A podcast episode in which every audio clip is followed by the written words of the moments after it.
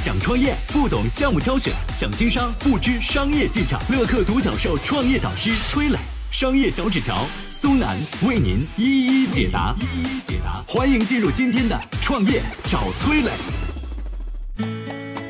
昔日 NBA 的闪耀球星，竟然沦为流浪汉。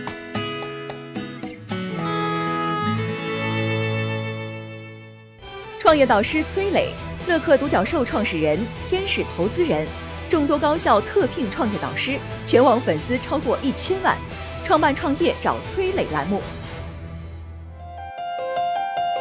有请崔磊，有请崔磊。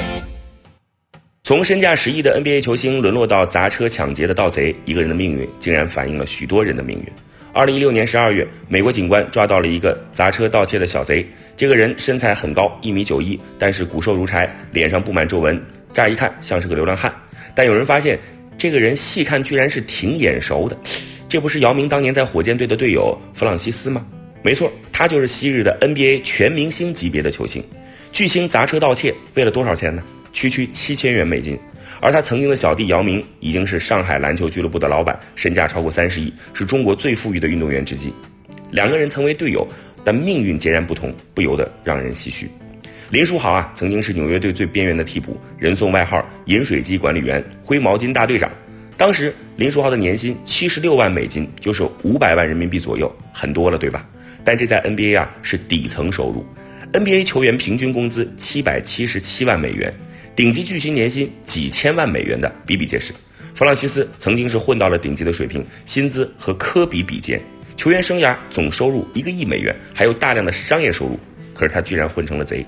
其实呢，NBA 球员里混到赤贫的不止他一个，韦斯特流落街头，哈里森在麦当劳打工，艾弗森申请破产，他们都曾经是赫赫有名的球星。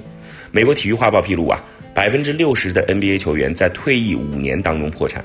NBA 名宿巴克利曾经直说，NBA 退役球员破产的几率是百分之八十。这些人曾经拥有超过世界上百分之九十九的人的财富，但最终他们沦落到最贫穷的阶层。弗朗西斯破产因为不良嗜好，艾弗森破产因为跟狐朋狗友沉迷玩乐，许多球星破产的是因为太多私生子赡养费榨干了财富，膨胀、好色、奢靡、不节制。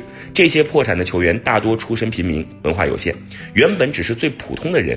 一路赚钱享受，却忘了克制和提升。他们赚到钱是市场认可了他们的专长，他们失去钱是认知和能力没能跟上财富的增长。换个角度来看啊，普通人想成功，请找到并拥有匹配市场需求的专长，不断提升认知能力，努力成长。